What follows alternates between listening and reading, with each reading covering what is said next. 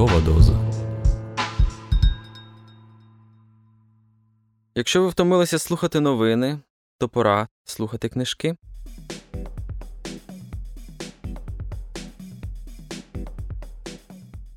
Вітаю, шановне товариство, підписників найбільш нерегулярного подкасту Української правди Ранкова доза. Сьогодні ми повертаємося в такому форматі, в якому я вам обіцяв на початку в анонсі, в тізері і в перших випусках. Та сьогодні я. Автор цього подкасту Роман Романюк, журналіст Української правди, е, порекомендую вам один текст, якому б годилося бути е, визнаною класикою української літератури, але який поки що цю роль е, посідає тільки в колі якихось знавців літератури, інтелігенції і до широких мас е, з дивних і незрозумілих для мене особисто причин досі не пробився. Це без перебільшення шикарний роман Віктора Петрова Домонтовича без ґрунту. І він нас цікавить в першу чергу своїм. Атмосферним, дуже точним, таким характерологічно довершеним змалюванням одного з великих е, і найбільших, по суті, теперішніх українських міст, е, яке носить назву Дніпро. Але в часи, коли Домонтович про нього писав, воно ще називалося Катеринославом. Та місто, яке подарувало нам е, багатьох. Цікавих персонажів в українській культурі, і в класичній, і в сучасній, та і місто, яке тепер в часи російської навали, по суті, стало одним з головних е, таких форпостів, які забезпечують стійкість фронту, по суті, і на Донбасі, і на півдні. От Тому згадати текст, в якому е, Катеринослав, е, він же теперішній Дніпро, постає в своїй величній і трагікомічні часом, часом е, просто трагічні трансформації, в час, коли із е, простенького степового містечка провінційного воно перетворюється в величезний індустріальний центр, коли е, в місті відбувається оцей злам, скажімо так, рустикального і урбаністичного. і Власне, оцей от е, злам дуже чітко і дуже прикольно, дуже так ємко зобразив Домонтович в своєму романі. Та? Е, отож, я запрошую вас разом зі мною е, поринути в атмосферу цього без перебільшення шикарного тексту. Отож, уявімо, Харківський, столичний на той момент консультант археологічної комісії поїздом вирушає в провінційний до того Катеринослав для того, щоб вирішити долю одного архітектурного об'єкта. Так званої Варязької церкви, побудованої геніальним відлюдником, архітектором Линником, якого насправді вигадав сам Домонтович. В. Домонтович без ґрунту. Розділ другий.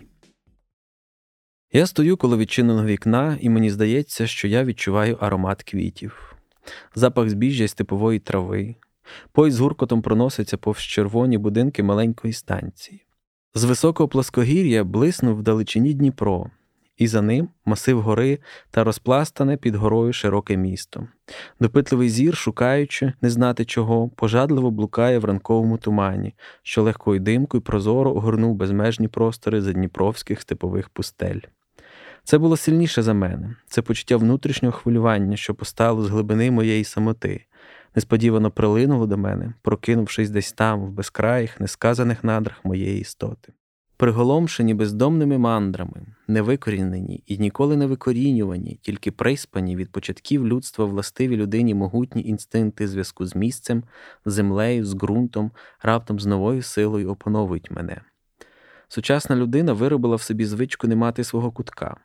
Вона розірвала пуповину, що зв'язувала її з материнським лоном місця, відмовилась від почуттів спільного з землею, зреклася свідомості своєї тотожності з країною, загубила згадку про свою спорідненість з вітчизною. Місце народження обернулось посвідкою, виданою в ЗАГСу, черговим пунктом заповнюваної анкети. У звичці блукати людина шукає для себе захисту від власних первісних інстинктів. І все-таки цих інстинктів ніколи не можна звільнитися. При першій нагоді вони проривають штучні заборола, як річка повінь, коли приходить весна. І оце я стою біля вікна, і вітер дме в обличчя, і я дивлюсь на далеке місто, де я не був з дитинства, і у мене в серці з'являється біль, ніби голкою щось царапнуло серце, і глуха тривога гортає мене. Я відчуваю, що щось, немов назавжди загублено, і натомість не знайдено нічого. Гуркоче потяг по мосту через Самару. Даремно я шукаю великих зелених верб, що росли колись на березі.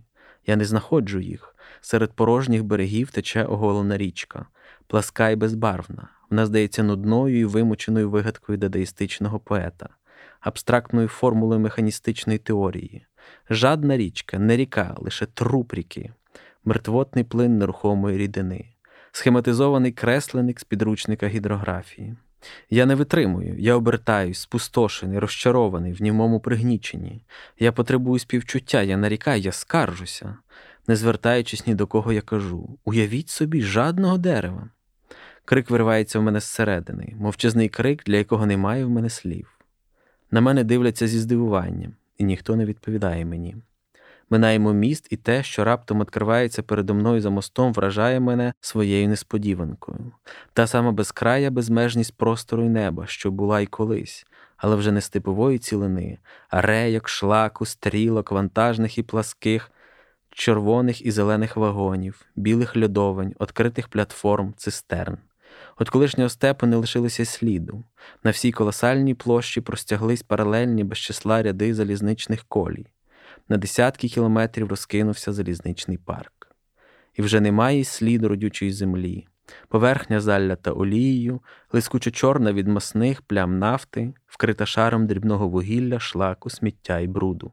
Залізо, чавун, кам'яне вугілля, кокс, цемент, цегла обернули степ у чорне горобовище зникли зелено-сірі неорані перелоги, і потяг мчить крізь простори, заповнені коліями, вагонами, цегляними корпусами електровень, заводів і фабрик. Я під'їжджав до міста, якого ще я не знав. На двірці мене зустріли з урочистою помпою. Я не встиг ще зійти з вагону, як Іван Васильович Гуля, сяючи від захоплення, уже спішив відібрати у мене з рук валізу й пальто, Крізь потік юрби до мене пробиралися Арсен Петрович Витвицький. Його гірантично пишна борода, втричі повтореному поцілункові, торкнулася моїх грудей. Я тиснув комусь руки, хтось передавав мені квіти, я проходив крізь амфіладу незнаних мені облич. Парад вітань нагадував мені, що я на півдні. Я почував себе зворушеним. На майдані перед двірцем я зробив кілька кроків у напрямку до трамваю, але мене вже вели до авто. І Гуля, стоячи на сходинці авто, розмахував моєю валізою як прапором. В кращому готелі для мене був замовлений великий комфортабельний номер. Усе виглядало вельми імпозантно.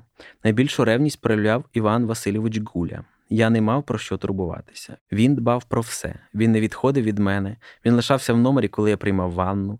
Він сидів поруч мене, коли я обідав. Він супроводив мене під час прогульки, коли по обіді я пішов пройтись по місту.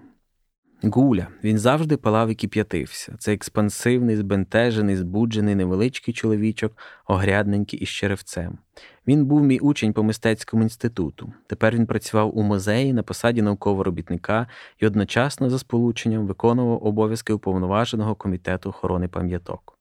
Він подобався мені своєю майже дитячою щирістю і наївною безпосередністю, своїм ентузіазмом, тією гострою бурхливою експансивністю, з якою він реагував на все, що його торкалося безпосередньо, і що його часто ніяк не торкалося і до нього не мало властиво ніякого відношення односити листи на пошту, направляти електрику, підстригати кущі туї в палісаднику перед будинком музею, втрутитись в те, як двірник мете пішоходи. Це було б навіть гаразд, ця піднесена його вразливість, ця щохвилинна його готовність реагувати на все довкола, що стосувалося і не стосувалося його, коли б при цьому йому не бракувало двох незайвих для кожної людини якостей. Деякої врівноваженості та бодай найменшої здібності стримувати себе. Для нього не існувало відтінків, нюансів, переходів кольорів, посередніх ланок, що з'єднували б крайнощі.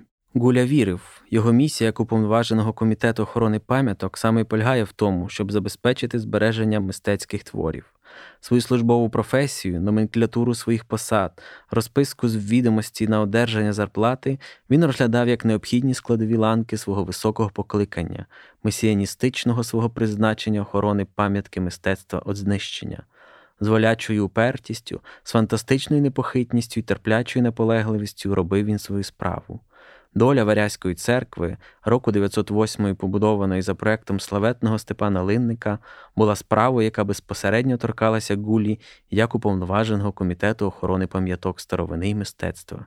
Він сприймав її боляче й гостро. Розділ четвертий. Станислав Бирський підвівся свого місця в глибокому кріслі, де він сидів, закинувши ногу на ногу.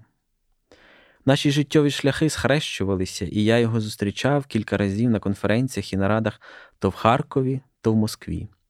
Людина розрахунку і кон'юнктури, що вносив нетерплячість і настирливість у досягнення своєї заздалегідь наміченої мети, Лермонтовський Печорин у новому перевтіленні.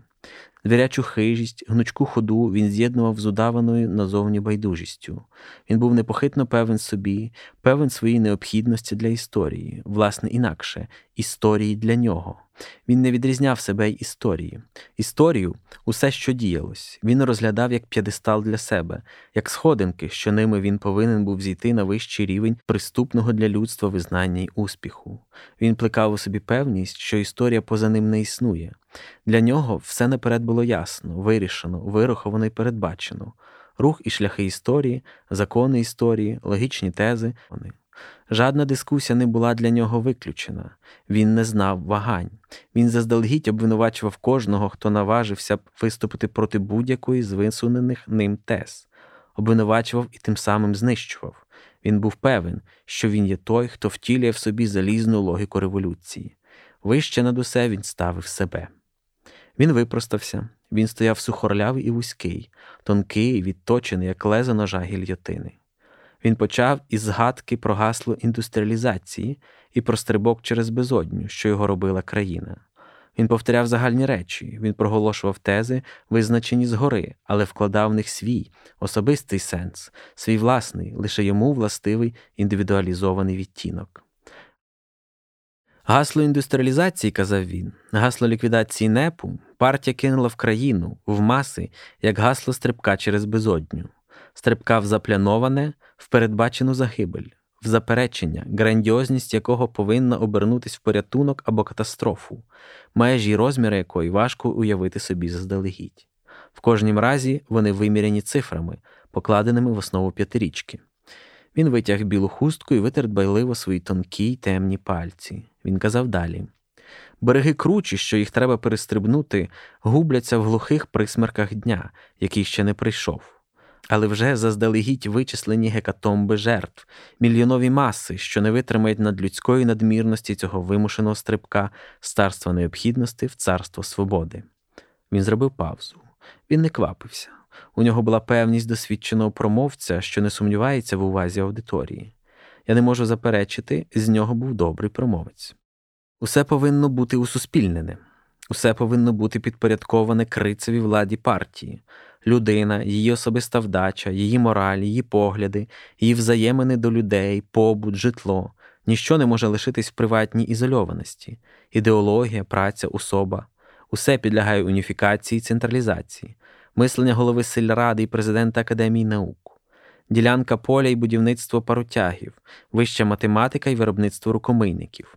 Праця похоронних бюр повинна провадитись так само на засадах марксизму-ленінізму, як і лікування пістряка повинно бути трактоване в світлі марксо-ленінської науки. Чи був він член партії? Я не знав цього певно. Чомусь я сумнівався в цьому. Швидше, що він не був, але він мав широкі зв'язки в деяких партійних колах і користався безвідмовною підтримкою з їх боку. Він перевів подих, щоб продовжити. Це треба робити ще сьогодні, бо завтра може бути пізно. Головно не спинитися на півдорозі. Що глибше розрив між двома світами, між минулим і майбутнім, то краще. Голова запаморочується на краю безодні, напруживши м'язи, заплющивши очі, ти стрибнеш через прірву, бо ти ще сподіваєшся вчепитись за край протилежного берега. Враження польоту, де все, і тіло, і свідомість гублять свою вагу, опановує тобою. Почуття остаточності може бути зафарблене в різні відтінки, але в своїй істоті воно завжди тотожне. Навіщо він говорив усе це? Снобізм, з бажання епатувати, з переконання? Говорив, бо не міг не говорити? В кімнаті було гаряче й душно в цей сонячний великий вечір, але, здавалося, обрій затьмарився, низьке небо звисло над пустелею, дув різкий вітер і ніс сухий крижаний сніг. Починалася хуга. Сповнений наперед розчисленого удару, він казав Дехто з нас плекає сподіванку, що йому пощастить не стрибати, затриматись на цьому березі, сховатись від катаклізму, пережити бурю. Гадає, що все те стосується всіх інших, але тільки не його. Марні ілюзії, даремні сподіванки, безглузді, безпідставні мрії. Його ім'я теж внесено в книгу долі, тільки записано воно на іншій сторінці, що її перегорнуть не сьогодні, а завтра. Він каже голосно різко, надзвичайно спокійно і до останньої міри самовпевнено. Це холодний тон людини, яка почуває себе вище за будь-кого іншого, жадного закиду, на який він волів би зважити, жадного спростування, з яким він би міг рахуватись. Він нічого не захищав, він обвинувачував. Він не промовляв, він декламував. Здавалося, для нього не існує сумніву. Він виголошував текст присуду, який ніколи ніким не буде оскаржений. На чорній дошці крейду він писав математичні формули, абсолютні в своїй завершеній точності. Такий був він увесь худорлявий, підтягнений, сухий, навмисно холодний і чіткий. Бездоганний проділ прямою смугою розрізав чорне, немов лисковане волосся. На ньому одягнений був синій піджак, пошитий з того дешевого синього краму, що йде на прозодях робітників, але краєний у найдорожчого столичного кравця. Міський будинок, складений з арифметичної суми приватних мешканнів, приватна садиба з окремим садком і своїм городом, призначена для побуду окремої родини, стають пережитком. Житло повинно стати суспільним, як і все інше. Тут, на схилах Дніпра, ми збудуємо грандіозний будинковий комбінат, житлокомуну, протилежну приватним мешканням минулої капіталістичної доби. Звідки ця впевненість? Роботи, наради почнуться лише завтра. Облвиконком винесе своє рішення на підставі ухвал наради, а він говорить про все так, нібито все вже вирішено наперед. Заливає? Жадних окремих мешкань, каже він чітким докторальним тоном, немов доповідає на малій раді раднаркому, не буде в майбутньому комбінаті. З дрібною квартирою треба покінчити. Окрема кімната досі лежала в структурній основі міського будинку капіталістичної доби. Ми робитимемо не кімнату, а залю конструктивним чином модерної будови колосальні залі ресторани, величезні загальні спальні, покликані заступити глухі закутки, замкнені клітини родинних лігв, призначені для їди й спання. Він пишався своєї здібності мислити титанічно. Він виробив у собі звичку крокувати магістралями життя. Він вірив, що майбутнє чекає на нього. Він вірив, що має тонкий слух і чує кроки прийдешнього. Адже у кроках майбутнього він впізнав відгомін власних своїх кроків, знайомий і любий звучний стук закаблуків, короткі, впевнені, нерізкі, але й не м'які, прудкі кроки своєї еластичної ходи. Я повертаю голову, щоб побачити, яке враження справляє цей Станіслав Бирський і його промови на обох наших дідів, почесних місцевих діячів, що сидять в кріслах на передньому пляні поблизу мене. Обидва вони голені з вусами. Данило Іванович, худорлявий дідусь в золотавих окулярах у чорному сурдуті, білий, пожовклій, краватці та в такому ж пожовклому прямому стоячому комірці, що їх носили років 40-50 тому. Він має вигляд старого пасішника, цей запорізький дід, колишній приятель Костомарова Рєпіна, що в сінях його будинку на стіні намальований Тарас Бульба на коні, з обома своїми синами Андрієм і Остапом, і уздечки їх кони викладені різнокольоровими шкельцями, що блищать і сяють. Другий Петро Петрович Півень, молодший за нього, кремезний, червоний, з круглою, коротко обстриженою головою степового пасічника або рибалки, вишиваній сорочці царапкопівських штанах, вправлених у низькі халяви поруділих стоптаних чобіт. Він етнограф і письменник, темпераментний і бурхливий. Це про нього в одному з своїх листів згадує Михайло Коцюбинський. Півень надіслав мені свій твір. Він нічого не читає, бо, як зазначає у супровідному письмі, він не хоче зіпсувати власний стиль. Разом з Данилом Івановичем він вважає себе справжнім охоронцем запорізької старовини, єдиним носієм і втіленням січового духу, прихильник і друг Кащенка. Для нього Кащенко був і лишається межею його уявлень як про минуле, так і про майбутнє України. Це ж він, року 917-му тут, у Січеславі, на газетному крихкому папері видавав історичні повісті й романи Кащенка. Я бачу, як без міри моторошно робиться йому від цих промов Бирського. М'який комір вишиваної сорочки, як вузол стягненої шворки, муляє йому шию. Буряковий ніс побагровів, дід явно нудиться. Він подивляється на двері, щоб у втечі знайти для себе порятунок. Я бачу, як блідне пожовклий віск щок другого, того, що в чорному старомодному сурдуті. Він сидить нерухомо, застигши в незмінній позі постаті з музею воскових ляльок. Я відчуваю, вони згадують про листя тополь, що пестливо тремтить у вечірньому повітрі їх садків, про теплий вітер з Дніпра, що дме їм в обличчя, коли вони йдуть, постукуючи ціпками вздовж мурованого паркана, вертаючи з музею додому. Але вони не думають про долю своїх будинків, про долю книг, рукописів, архівних збірок і етнографічних колекцій. Вони думають про власну долю. Я відчуваю, вони переживають трагічне в його рафінованому, чистому вигляді. Всередині в них відбувається процес кристалізації трагічного. Кристали отрути осіли на дні склянки і повільно тануть, насичуючи смертю рідину в синявих відбитках скла. Вони пізнали небезпеку, що звисла над ними в словах і заявах промовцях.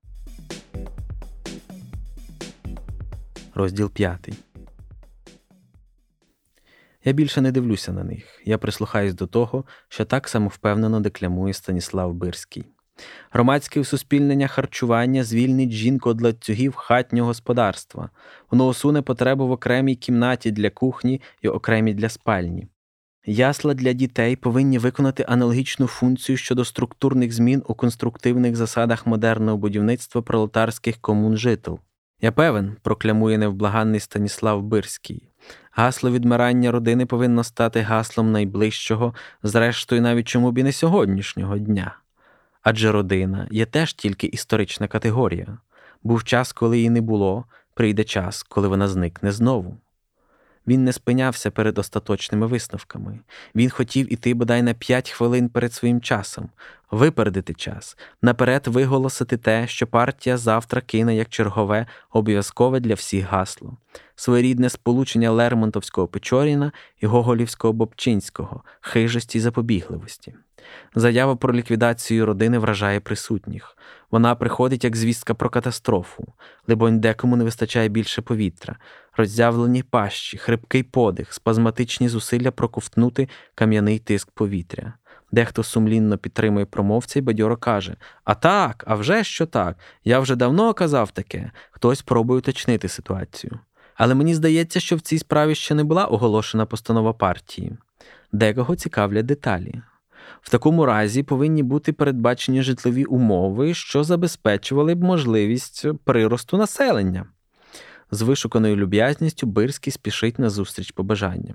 Усе передбачено, усе обмірковано. Хай товариші не турбуються. Усі біологічні потреби людини будуть забезпечені. В житлокомбінаті будуть улаштовані спеціальні приміщення, назвемо їх шлюбними, ключ від яких зберігатиметься в вестибюлі у портіє. За відповідними заявками, ствердженими від житлобудинкового коменданта, ключі від цих кімнат будуть видаватись пошлюбленим. Він продовжує. Буржуазна архітектура відзначена розривом між функцією і формою, між формою і змістом. Ми усуваємо цей розрив. Архітектурний стиль витворюється з технічного способу. Ібирський малює логіку нової функціонально спрямованої вроди. Широка площина нагромаджена на площину, цілковита співпідпорядкованість матеріалу, форми і функції, функціональна доцільність будови розкрита і стверджена в єдності матеріалу і форми, гола наочність цегляної коробки, куб, сполучений з кубом, вільний від будь-яких прикрас, привнесених зовні. Врода народжується з комбінації геометричних форм, площ і кубів, якщо взагалі доводиться вживати це застаріле нікчемне слово врода, там, де доцільність функцій, технічно-структурна необхідність повинні визначити особливості архітектурного стилю. Я слухав його і думав, чи ця промова його це справжня зброя в його руках, чи тільки диктований макет зброї, його погрози, його апльомб, його настирливість це щось реальне, чи тільки макет погроз, схема умовного гніту, довільний малюнок жесту, що ніколи не стане дійсністю. За тих часів Станіслав Бирський і репрезентований ним напрямок претендував на цілковиту монополію в архітектурі. За деякий час усе це було оголошено лівим закрутництвом бригади комунки на виробництві, де заробіток кожного робітника ставав спільним здобутком, розділюваним нарівно між усіма в бригаді. Проекти будинків комун в робітничому житлобудівництві, спільні дортуари, спальні, газетна полеміка про те, в кого саме в портє, будинкового коменданта, лікаря чи ще в когось іншого повинні зберігатись ключі від кімнат для пошлюблених, тези про відмирання родини. В непам'ять пішли з тих пір імена авторів проєктів цих будинкових комбінатів, житлових комун, але на початку 30-х довкола цих проєктів палали бурхливі пристрасті, і треба було багато міркувати, довго зважувати в тривозі й непевності, комара оцідити, верблюдові дати можливість пройти, не зачепитись крізь голчене вухо перед тим, як наважитись висловитись або за, або проти. Я зустрічав згодом Станислава Бирського ще пару разів у Харкові. Він промайнув передо мною якось мимохідь в коридорі на якомусь з'їздові в Ленінграді. Востаннє я натрапив на його ім'я між прізвищами, що згадувалися в зв'язку з великим сенсаційним політичним процесом 37-38 року права троцкійського блоку. Після цього він перестав існувати. Розділ 9 Короткий, але глибокий сон, і наступного ранку я прокидаюсь бадьорий і свіжий, як завжди, коли напередодні в доброму товаристві добре випито. У такі ранки добре працюється, життя здається безхмарним і радісним, усі складеності вже наперед розв'язані. Тривога й прикрості, які ще вчора гнітили погрозою неминучої катастрофи, сьогодні відступають десь без міри далеко і здаються нікчемними безглуздими умовностями. Усе ясно, певно і просто, усе гаразд, і в ясному спокої нічим не захмарена зростає творча певність. В мене прокидається бажання сісти оце зараз за стіл, розкласти перед собою папір, взяти в руку перо і, забувши про світ, який є, і про все довкола, поринути в схему ілюзорної дійсності, витвореної самою собим і не знаючи втоми, не одриваючись, працювати до вечора, до ночі, а може, щасливої години і до самісінького ранку. Широка мармурова плита письмового приладу важкою брилою мовчазно й нерухомо підноситься на зеленому як луг сукні письмового стола. Присадкуватий масивний каламар, вщерть повний свіжо налятого атраменту, відкриває недоторкнену цноту своєї блискучо чорної, злегка опуклої поверхності, синявої криці, немов багнет або спис вилискує в руці перо. В мені немає жадного відтінку прикрості, жадного почуття тягару і обов'язку, цілковита ясність, хіба що тільки з деякою домішкою жалю й одночасно задоволення, бо я аж надто добре знаю, що про жадну працю не може бути й мови під час короткої, кількаденної командировки, коли ти не взяв з собою при від'їзді, бодай навіть для пристойності, для заспокоєння власного сумління, жадного аркушу білого паперу, жадного недописаного рукопису, жадної недочитаної книжки. Найкращі з мрій завжди це ті, що про них не треба дбати, щоб їх здійснити. Хіба ж не так? Треба снідати і рушати. Натиснемо тричі на кнопку і викличемо офіціанта.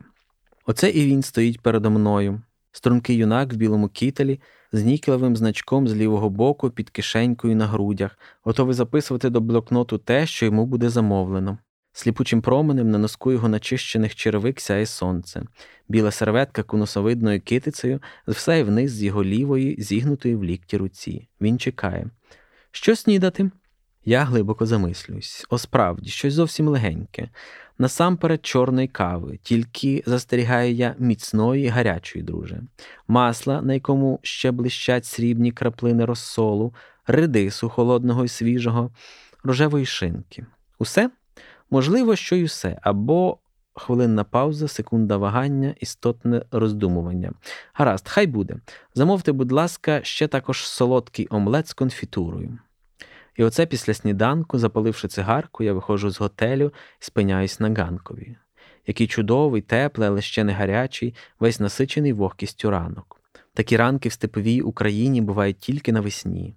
Вода на Дніпрі вже спала, Щодня перепадають рясні дощі, чорноземля ще зберігає весняну вологість. Усе місто довкола мене в зелі, квітнуть акації, білі грона обтяжують дерева, що простяглись вздовж пішоходів, що густими купами тиснуться на бульварі посередині проспекту, що суцільне зелено-біле тло утворюють в довколишніх садах. Ранкове повітря насичене солодким, тьмяним ароматом білого квіту. Я мну загидою цигарку і кидаю її геть в бляшану урну. Такого ранку курити цигарку межує з блюзнірством. П'яний від пахощів я стою на ганкові. Чи є ще друге таке запашне на Україні місто? Харків, Глухів, Київ. Я уявляю собі Київ, горяне, глибокими ярами розкреслене місто. Я відтворюю собі в уяві зелені його вулиці, сади і рішуче кажу ні. Київ офіційний, церемонний, сказати б так, стриманий. Він підібраний, можливо, навіть дещо педантичний. Каштани, що ними в Києві обсаджені вулиці, квітнуть декоративно пишно, але без пахощів. Усе дуже коректно і пристійно, але без всілякого ентузіазму.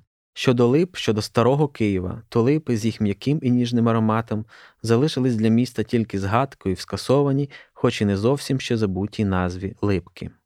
Тільки тут, в цьому південному степовому місті, аромат панує над усім, і серце, повне пам'яті про пишне буяння квіту, назавжди зберігає згадку про світ, який сьогодні став іншим. Розділ 10 я сідаю на маленький відкритий вагон трамваю, рейки якого прокладені на проспекті між двома смугами бульвару, простяглись на кілометри.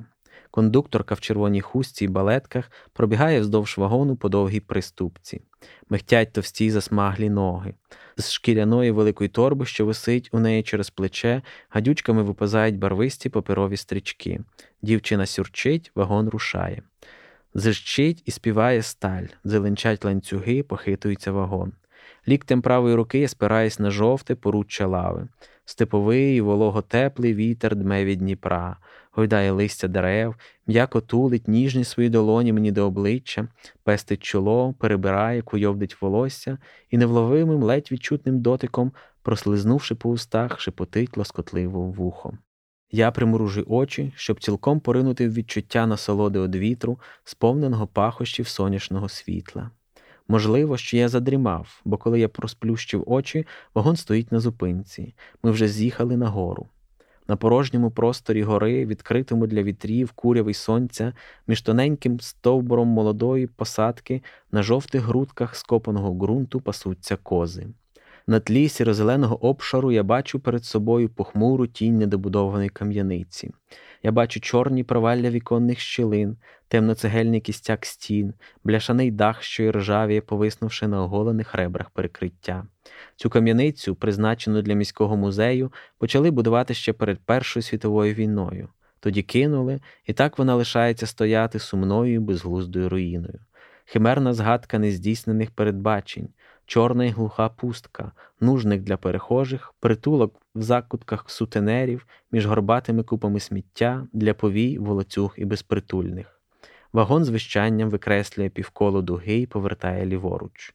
На горбку над пологим схилом гори, за зеленавою купою дерев, пам'яткою потьомкінських проєктів химерної імперії греко-росів, Візанту Росії, відкрився передо мною сухий, в прямих лініях виконаний стрункий профіль катедрального собору.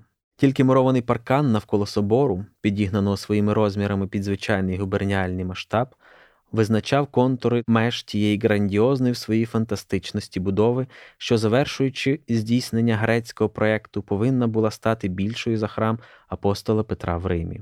В туманних присмерках півночі засуджений був би гнити в болотах, мовчазний і нерухомий, замкнений в граніт Петербург. Столицею світової імперії грекоросів мав бути степовий Катеринослав. Так примхою катерининського вельможі, випликаної ілюзіями українських універсалістів XVIII століття, серед претендентів на місце й корону Третього Риму було названо й це розкидане, розпочате й незакінчене розлоге степове місто з горою, широкою й опуклою, як плідне черево жінки. З трамваю сходять на черговій зупинці люди, жовтою глиною стежки, протоптаної в бур'яні, око простує до білого муру огорожі, що окреслює розміри катедри, яка мала б бути величнішою за храм святого Петра в Римі. В мозку плететься плетиво думок. Починати і не кінчати, проєктувати і не завершувати, витрачати безліч зусиль, напружувати без міри м'язи, зводити напругу м'язів до катастрофічного зриву і не досягати. Колись ця тема хвилювала Гоголя.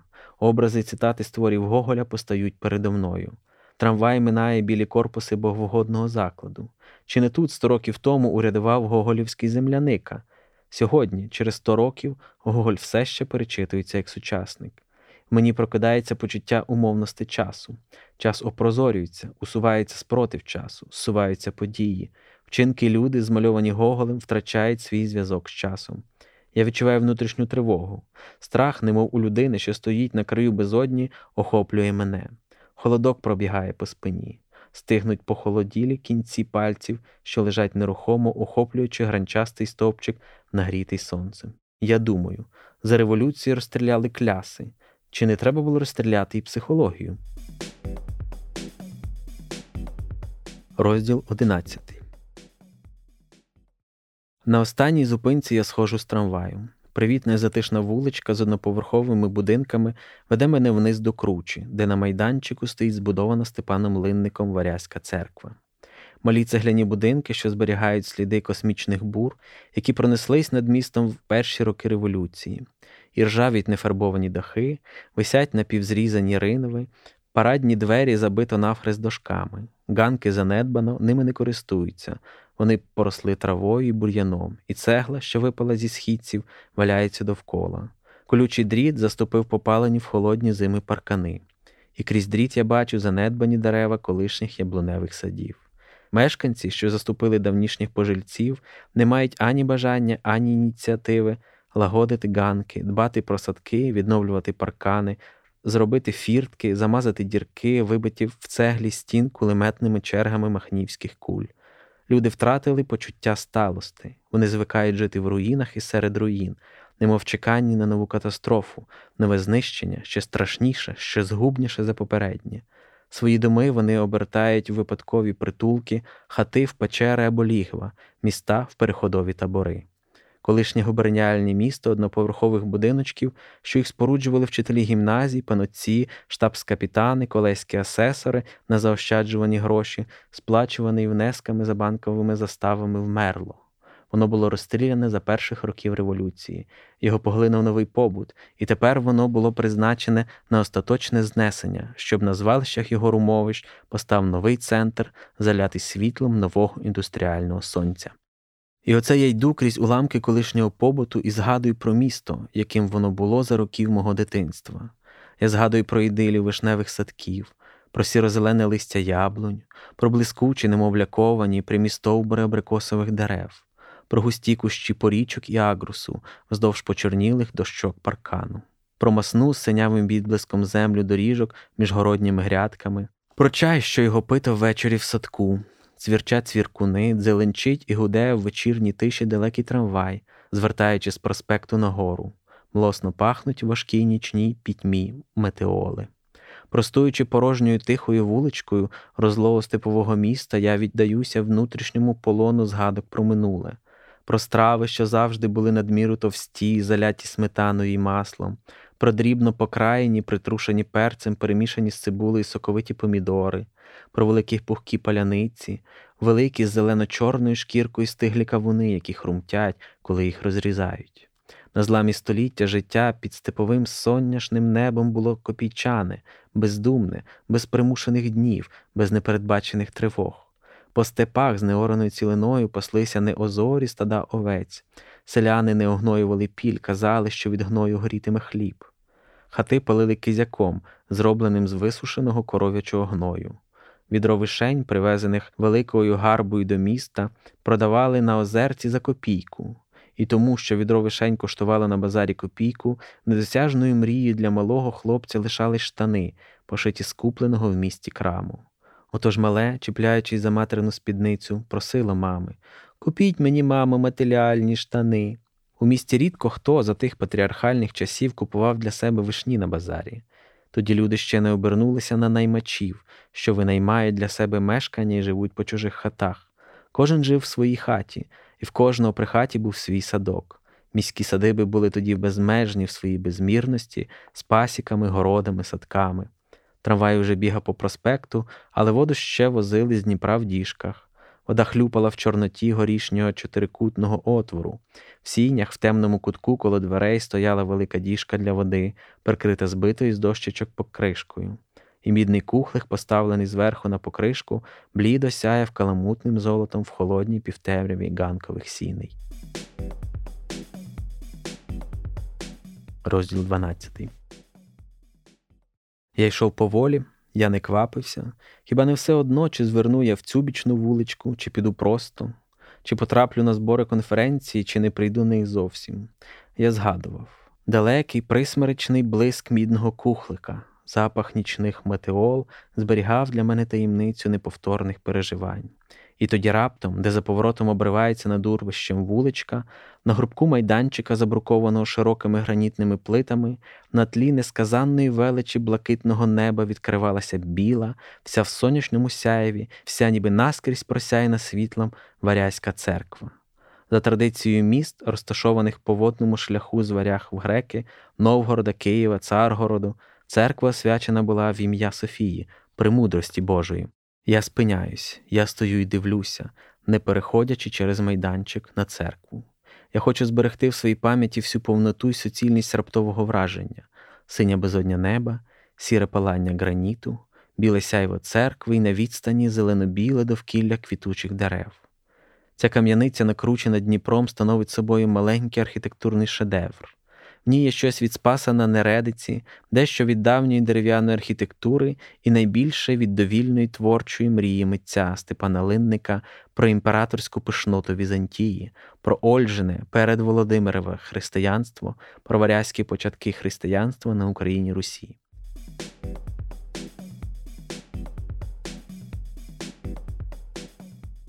Це був е, черговий випуск подкасту Ранкова доза. Лайкайте його у всіх можливих додатках, підписуйтесь на нього на всіх можливих платформах, коментуйте, ставте зірочки в Apple подкастах і, взагалі, е, максимально можливо поширюйте це світле і добре, яке ми намагаємось донести вам. А ви сподіваємось донесете комусь іншому. Давайте зробимо споживання культури буденним і щоденним.